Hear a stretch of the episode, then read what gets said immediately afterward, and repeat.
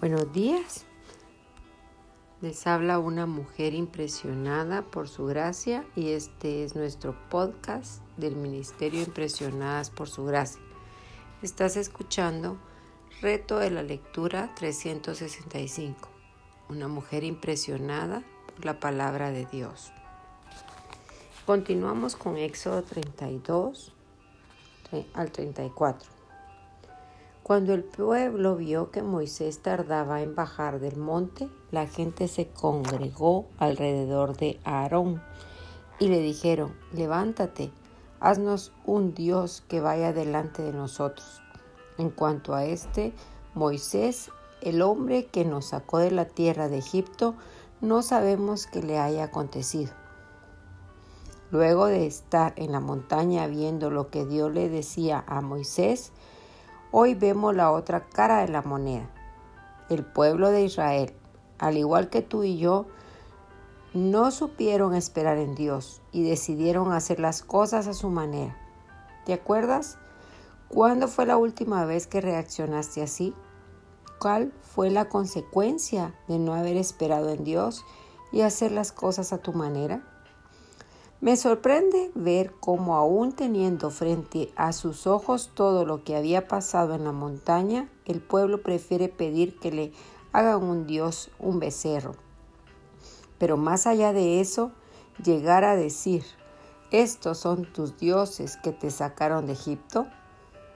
¿Cómo pudo ser esto posible? Sí, sí lo es. Así es nuestro corazón de perverso y engañoso.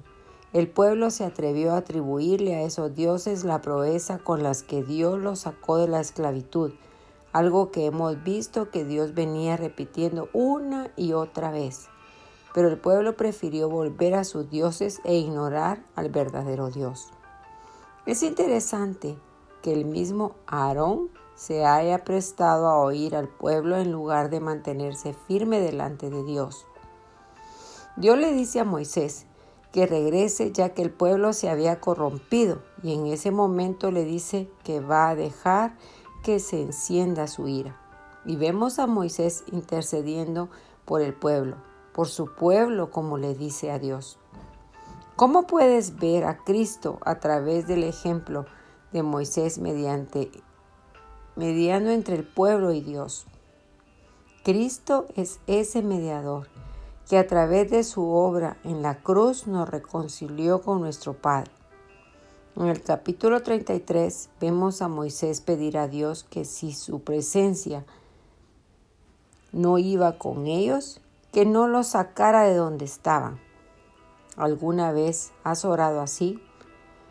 Moisés entendía que esa era la señal que ellos eran apartados de los demás pueblos de la tierra. ¿Estás viviendo tu vida de forma que los demás notan que has sido redimida y apartada para Dios? En el capítulo 34 Dios renueva su pacto con Israel. Dios permite que Moisés vea su bondad. No podía ver su rostro y vivir pero permite que Moisés vea su espada y al pasar exclama, El Señor, el Señor, Dios compasivo y clemente, lento para la ida y abundante en misericordia y verdad. Éxodo 34, versículos 5 y 6. Una vez más vemos a Dios revelando más de su carácter para darse a conocer a su pueblo de manera que pueda aprender a amarlo más. Luego de ese evento Moisés cubre su rostro al regresar al pueblo, ya que su propio rostro resplandecía. Cuando una persona pasa tiempo de intimidad con Dios en su palabra, esto se hace evidente a los demás. No porque estar delante de Dios, conocerle, conocer su palabra y seguir luciendo y viviendo de la misma forma que antes. Pero todos nosotros, con el rostro descubierto, contemplando como en el espejo la gloria de Dios, estamos siendo transformados en la misma imagen de gloria en gloria, como por el Señor el Espíritu. Segunda de Corintios capítulo 3 versículo 18. ¿Qué ven las personas que están a tu alrededor? ¿Ven un cambio? ¿Ven la obra de Dios en tu vida? Pasa tiempo en oración.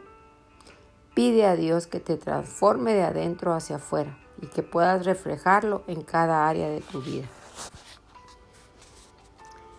Gracias por escucharnos en este bello día. Nuestra oración es que Cristo viva en tu corazón por la fe y que el amor sea la raíz y el fundamento de tu vida y que así puedas comprender cuán ancho, largo y alto, profundo es el amor de Cristo. Dios les bendiga